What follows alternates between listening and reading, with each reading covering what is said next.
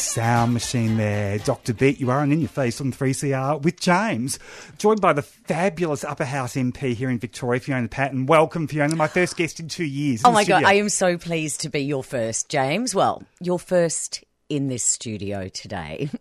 It is just such a monumental time for sex workers in Victoria. Of course, the sex work decriminalisation yeah. bill actually started, it kicked in the first tract on May 10. Tell yes. us, first of all, what, what it covers. Look, it, it covers a range of things. I think there's there's two really important parts of it. One is that sex workers are now protected against discrimination. Uh, so, under our Charter of Human Rights and Responsibilities, there used to be an exemption in it to say you can't discriminate against anyone unless they're a sex worker.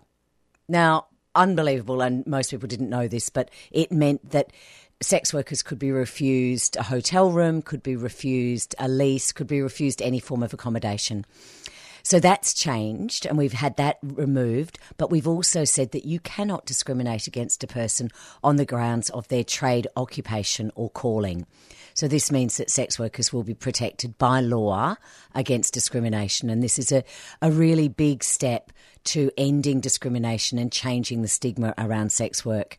And the second part is that we fully de- well, almost fully decriminalised street based sex work. So now it is not an offence to be a street based sex worker. There are a couple of disappointing provisions on that, and that would be unless you are a street based sex worker working near a school or near a church during work hours uh, during business hours. But apart from that, um, street based sex work has been fully decriminalised as of this week. So, both terrific changes. I mean, it's huge. I mean, the thing about the schools and the churches, that would be unusual. There wouldn't be many street based sex workers doing that anyway. Look, to be honest, there's not a lot of street based sex work. Um, people are finding other other um, tools and, and ways of connecting with clients. Uh, so we're we're seeing a, a, large number of, of sex workers will be using online services, will be using online applications and online platforms to do this. So it's we're not talking about a huge number. I mean, I remember being on a on a commercial radio station where the the compere compere was worried that there would be street sex workers at the end of his driveway.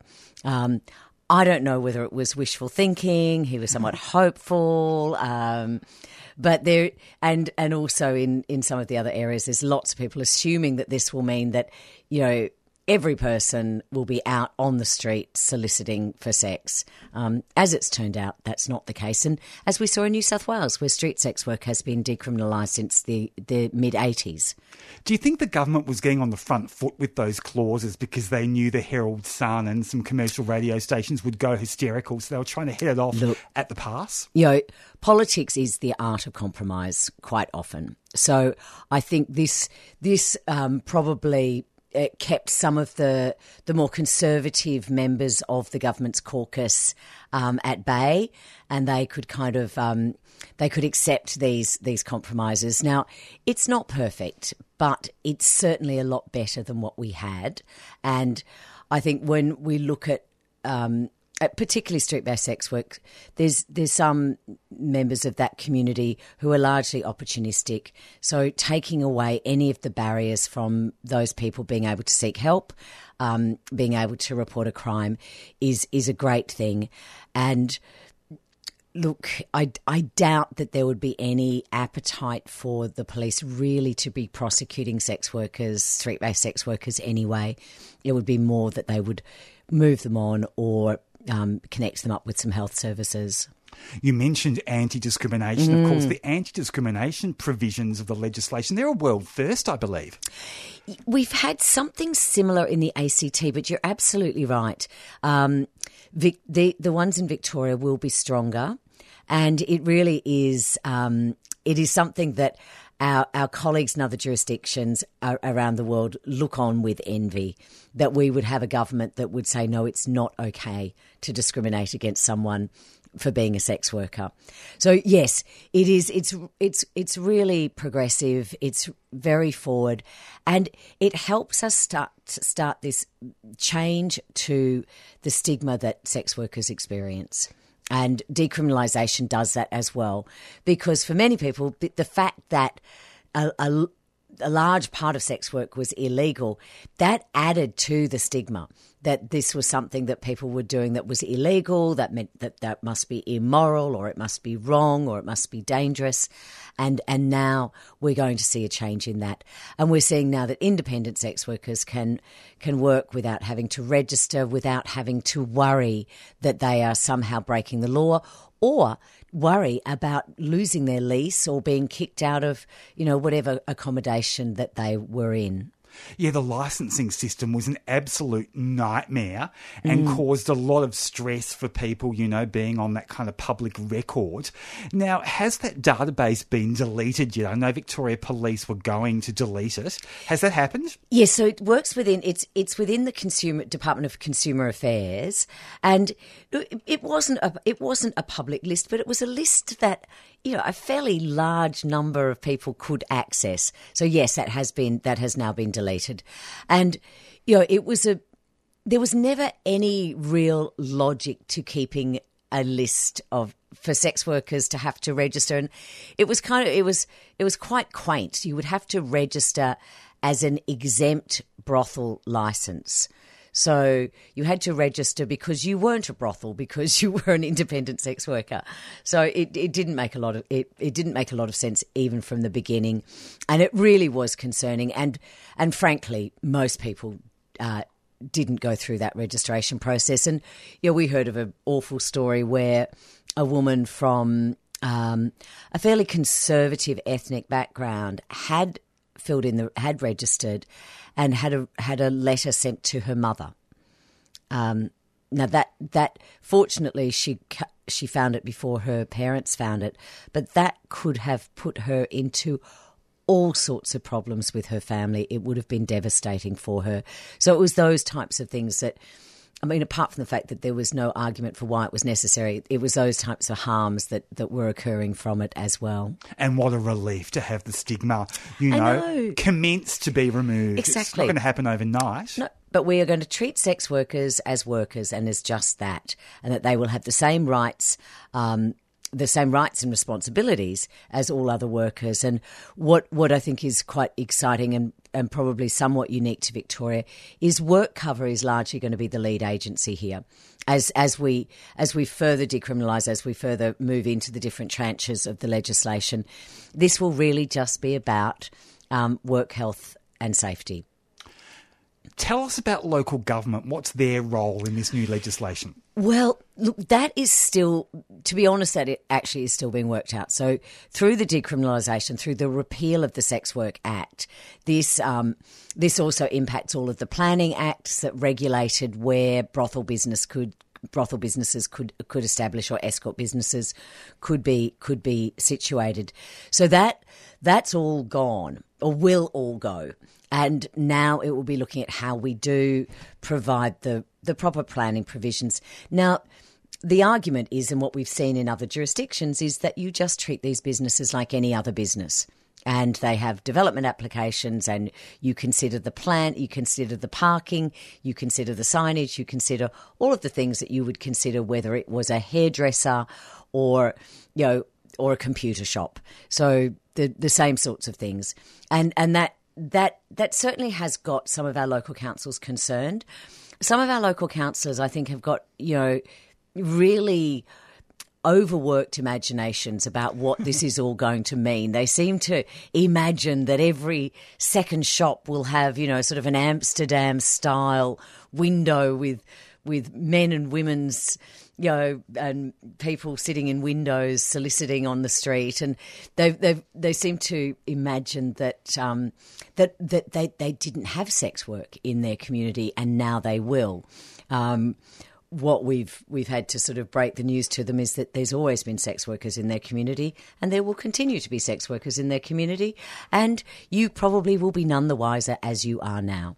Um, so there's a, there's a little bit of fear out there, and a, I think a little bit of troublemaking as well, but hopefully what we need now from the government and what we need to be doing is is setting a good timeline for uh, for everyone so that we can see the different regulations when they'll come in and and and how we're going to I guess negotiate those and communicate those but from all our experience and from looking overseas when we looked in New Zealand and, and New South Wales, that are two models of decriminalisation that have been around for over 20 years, you can see that the industry didn't expand.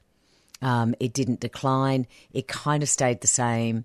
Nothing really changed. And the complaints around sex sex work businesses is very low um, in the jurisdictions where um, sex work has been decriminalised. Do you anticipate the Liberal Party will be using that uncertainty around planning and perhaps that hysteria to kind of um, stir up a bit of trouble before the state election in November?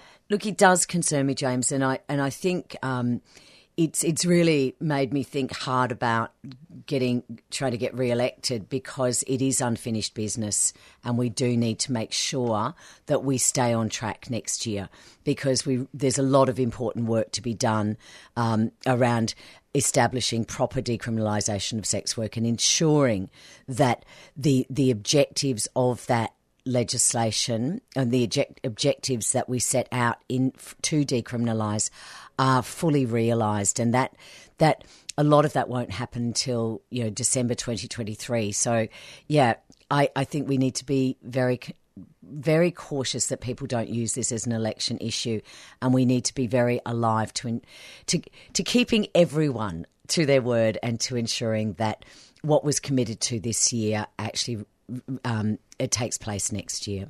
So, what exactly will kick in in December 2023? Well, that's when the licensing scheme will end for brothels.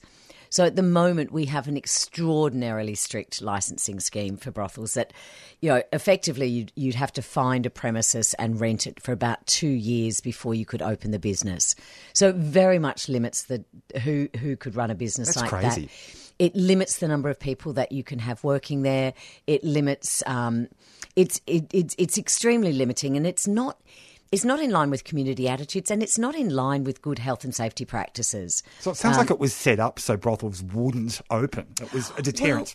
Well, let's, you know, when we think back, so in the 1980s, when Victoria legalised sex work, or it was prostitute. It was called prostitution. It was called the Prostitution Control Act, and that was what it was about. It was actually about controlling it, which was quite radical back in the eighties, because in the eighties everybody just wanted to push it under the carpet, just turn a blind eye, and Victoria was the only state in the world that said, you know what, we need to regulate this industry. We can't just pretend it's not there and they, they went to regulate it. But yes, it was called this Control Act. And then in the 90s, when Jan Wade was the Attorney General, she really, you know, it was sort of like, if I can't prohibit it, I'm going to regulate it out of existence. And, you know, she limited. So, you know, if you own a brothel, you can only own one. Um, and you just think if you're if you actually are a good operator, why wouldn't you want that operator to be able to um, expand if they if they so chose. Also for for collective brothels, so we're starting to see um, a much more of a collective form of brothel in New Zealand, where groups just work together um, collectively in running a place. Uh, that there's no way that was possible under our existing legislation. So next year, a lot of those types of models will become a lot more possible. So we'll start to see we won't see great. I don't think we'll see greater numbers, but we'll start to see greater diversity in the industry, and that can only be a good thing.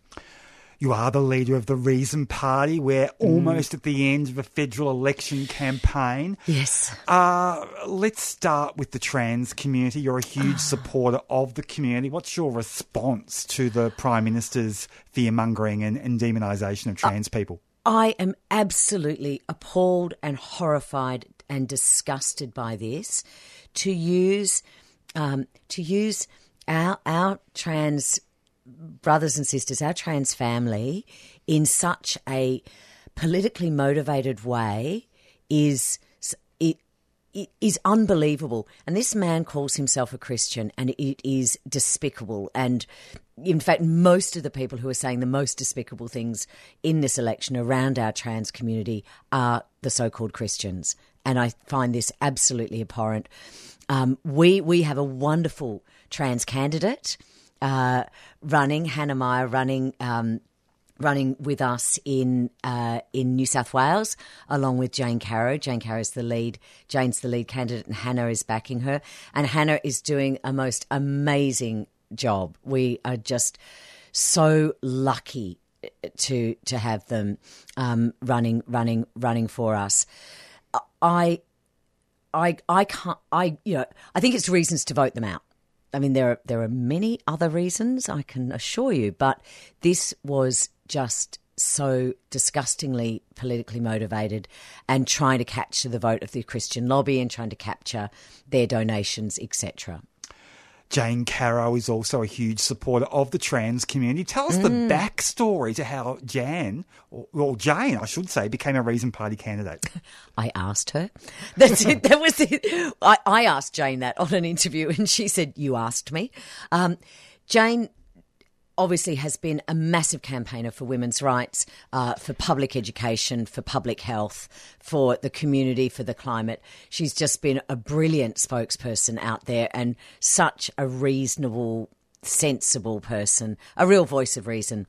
So we we did approach her about this, and she had been considering it. And I sort of knew, and I'd seen on some of her social media that she had been considering considering running because as she was saying, you know, you can scream from the sidelines for so long. Do you some, at one at some time do you just have to put your hand up and try and step in? And she was getting to that point. So, um, and she has, and I think. She would be so wonderful in the Senate. Having a voice like Jane Caro in the Senate would be um, just brilliant. And, you know, the, the election is so important because if we don't get voices like Jane Caro or our Victorian candidate Yolanda Vega, another brilliant woman who has been an advocate of women's rights, um, family violence for, for decades. But if we don't get those voices in there, we're going to get vo- we're going to get more Pauline Hansons, we're going to get more Clive Palmers, we're going to see those types of voices in there. You know, Sophie Mirabella's husband. You know, those are the types of people that we need to ensure do not get elected in this in this um, federal election because even if we have a sea of teal in the in the lower house and the House of Representatives, you need a strong Senate. Otherwise, nothing gets passed. And you know, I probably know that better than anyone, having sat on the crossbench in in the upper house in Victoria, where we you know have passed a you know quite a lot of um, good legislation. So, if you did get some candidates elected to the Senate, what would mm. be the, the priority policy areas for the Reason Party? Look, I, I think at at a federal level, um, a greater separation of church and state.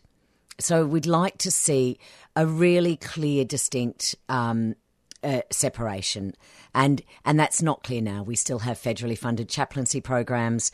Uh, we still provide large tax benefits to religious businesses, not religious charities, religious businesses.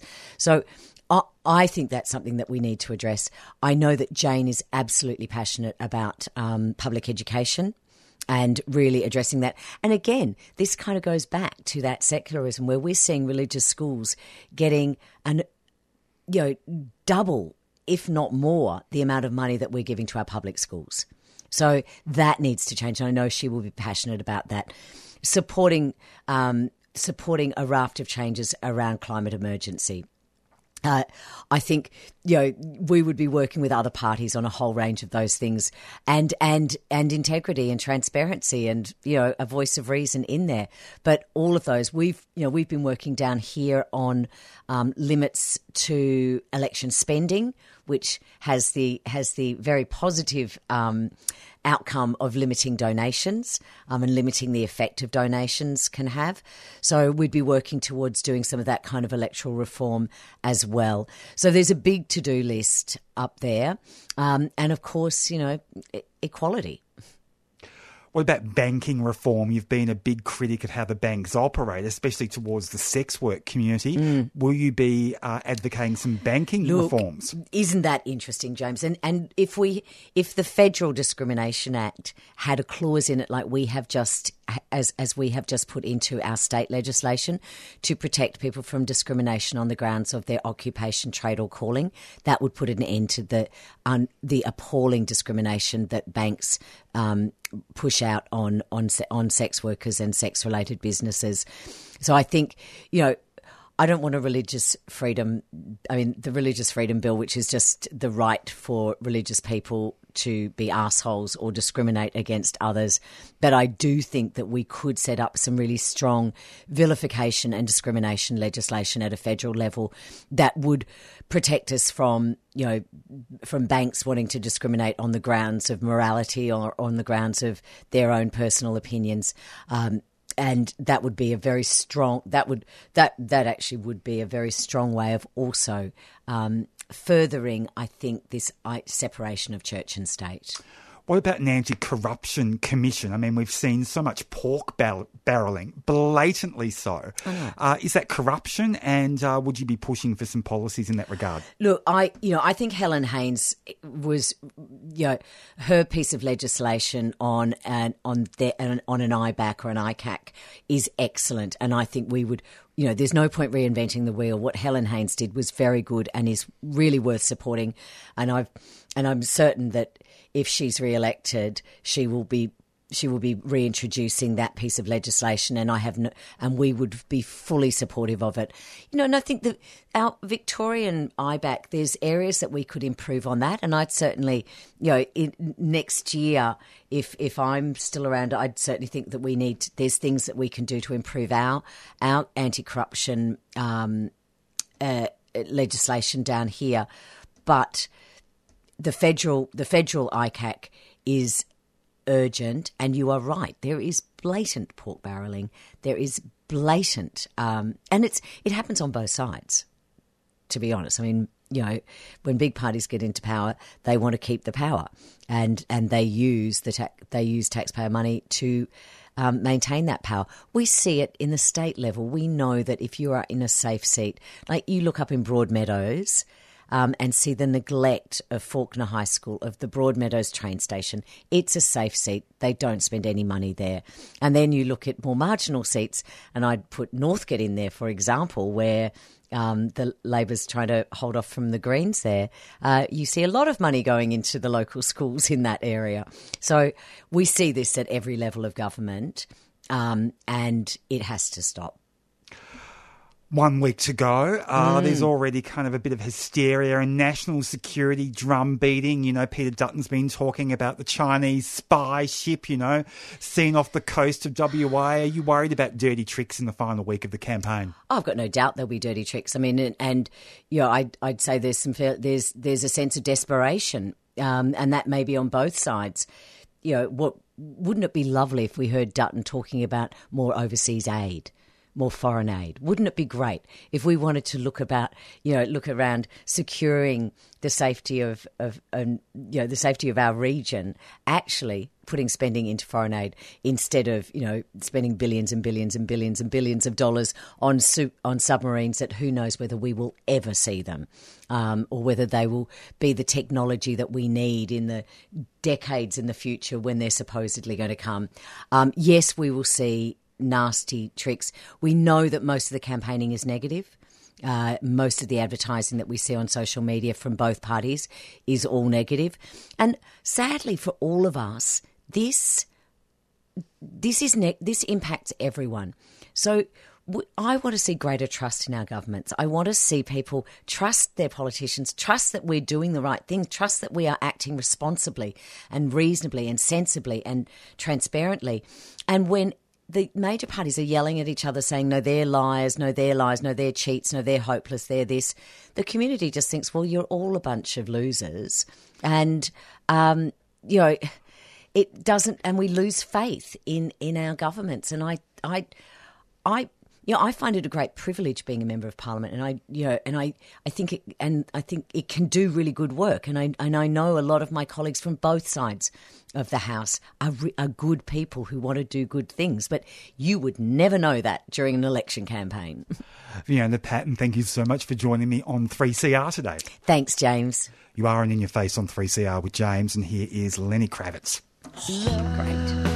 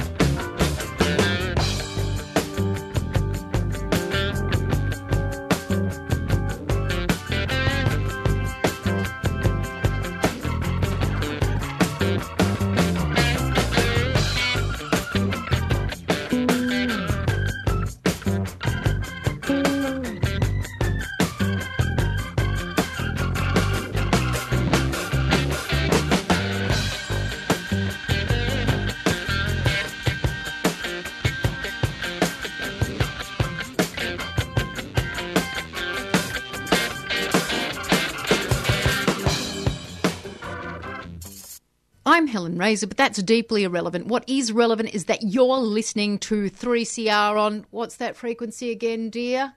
855. I told you, Helen. 855. And what is relevant is that you're not listening to that other crap. So well done.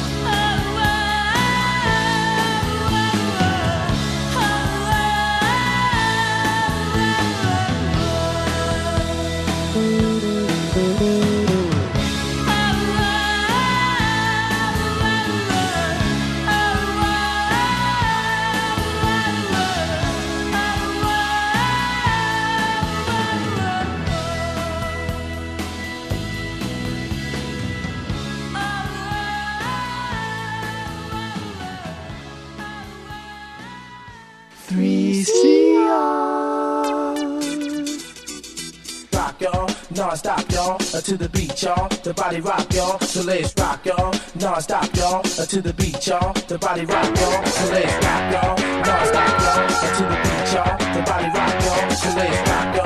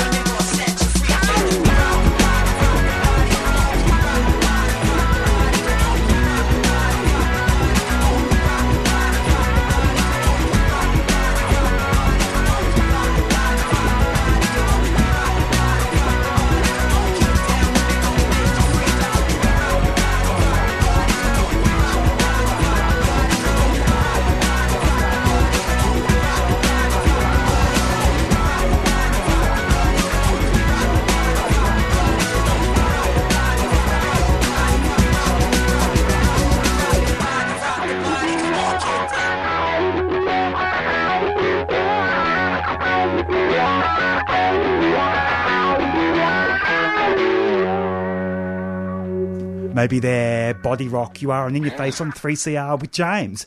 Joined in the studio by Patrick Livesey, who's played Dirt. Is a happening thing real soon at Chapel Off Chapel. Welcome, Patrick. Uh, thank you for having me. Tell us what Dirt's all about. Dirt is a political thriller set in Moscow in 2019. An Australian travels to Russia and hooks up with a local tour guide. And over the course of one night, they, they party, they see the sights, they go out. Um, but things take a dark turn when neither turn out to be who they initially said they were.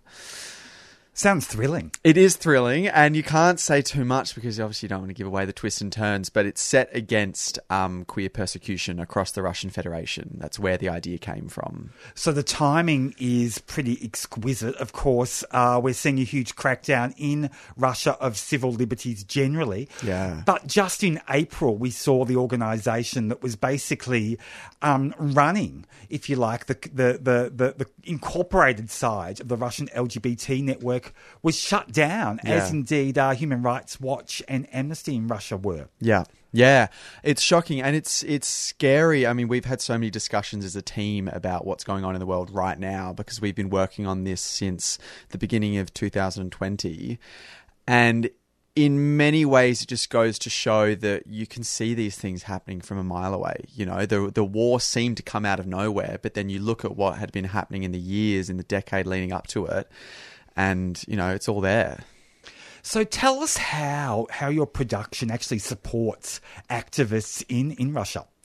Well, a dollar from every ticket sold is donated, was donated to the Russian LGBT network, no longer. Um, but a dollar from every ticket sold is donated to the Moscow Community Center for LGBT plus initiatives, um, which is a grassroots organization in Moscow which helps people uh, to flee the country if they need to, or just to get out of bad living situations. And also, we donate money to Insight Ukraine, which is a, a trans focused organization in Ukraine, uh, helping yeah trans and non-binary folks. So you star in Dirt at Chapel Off Chapel with your real life partner, Yes, Wil King. yeah. What's that like? Uh, it's so much fun. It's obviously got its ups and downs. Um, we've because we've been through the pandemic together and now we've created a show together and we've toured it around the country together. So it's a lot of time living on top of each other. Uh, so it makes for some very funny arguments sometimes. But I think our relationship on stage is uh, quite special and a lot of um, it's been uh, you know, noted by quite a few reviewers and audience members that it's part of the exciting part of watching this show is our relationship on stage because we both come from a place in our acting where we try to keep it very much alive and present every night. So things don't always, often don't happen the same time twice, same um, same way twice. Uh, so it makes for a lot of spontaneity and a lot of excitement. Yeah. So it's the intensity of being together during lockdown. That must really kind of transpose to the stage. Yeah, definitely. I mean, we we had one argument which is so silly and so petty because you know you just it just happens when you're in a relationship. It was about an hour before we go on stage, and we were in our Airbnb. We're in Adelaide. We've been doing the show for six weeks, and we just started saying, "Well, I hate it when you do this in the show, and I hate it when you do that in the show." And then we stopped and we said, "All right, I'm really sorry. I love you. Let's go do the show." Wow. So that, that really does make it, you know, very spontaneous. It does, but our communication, we just know that at the end of the day, you have to put it all away and you have to be looking after each other on the stage. You know, we always have a moment before the show where we, you know, connect with each other. We say, yep, I've got you. Whatever you're going to do, I'm going to receive it. Um, we have a conversation about intimacy, what we're comfortable with that night. You know, because sometimes you just don't feel like getting touched, and so that's okay. We don't always have to kiss um, in the show. That can that can move around. So it's just about communication and being honest with each other. And I think because we're in a relationship, we can be that little bit more honest and vulnerable with each other, which just makes for an even better performance. Because not only have you got performers on stage that are really going at each other, but they're also looking after each other. So is it better performing a play with a partner? A real life partner? I don't know. It's a great question. I think it's definitely we can go to more places, and there's. I think not necessarily. uh, Maybe it's not uh, Wil being my partner, but Wil just being you know one of the closest people in my life.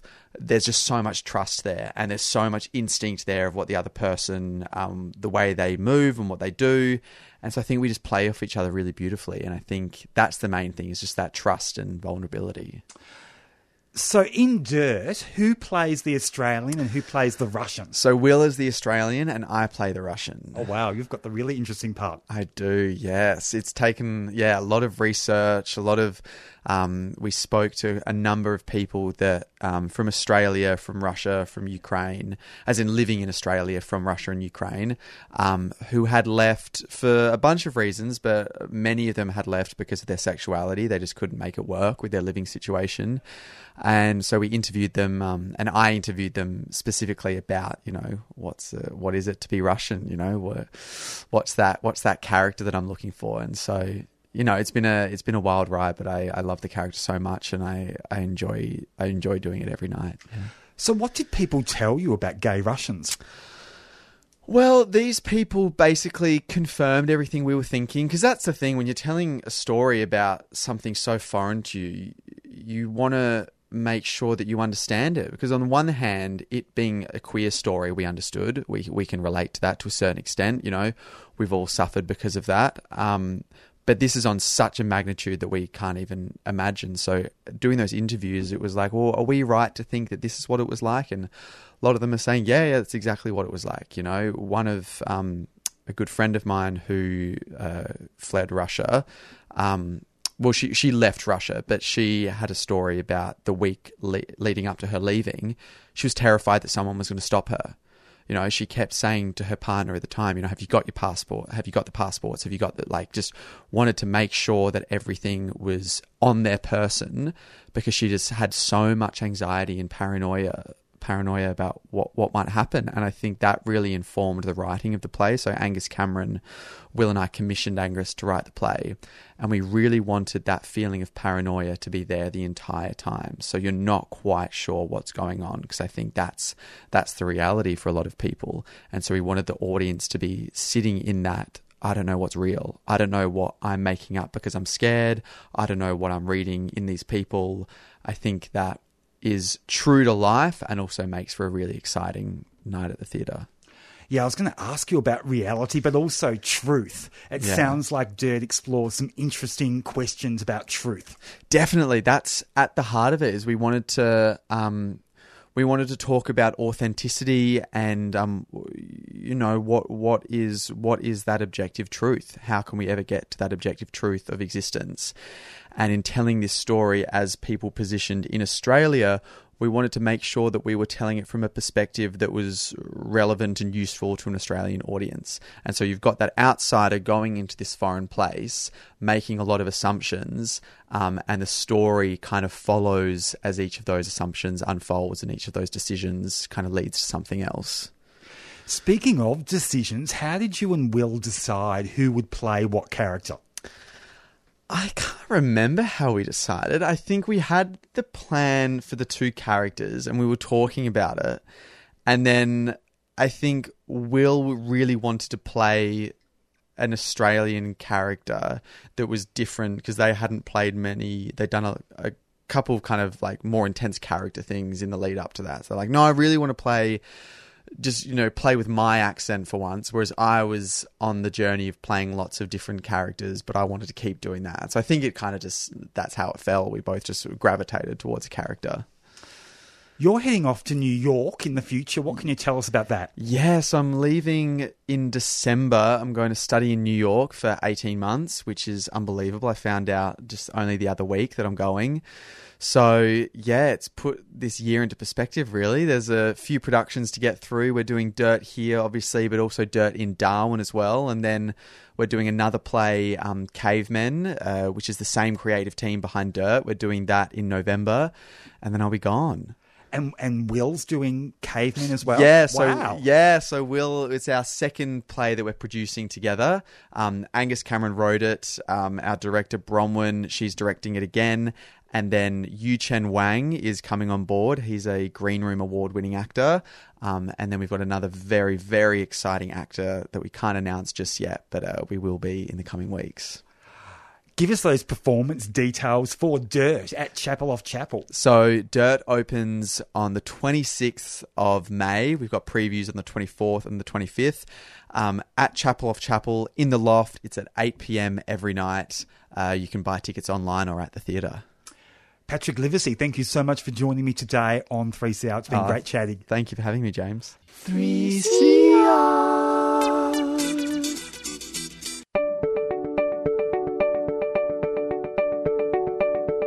In Your Face would like to thank Thorn Harbour Health for their sponsorship of this program.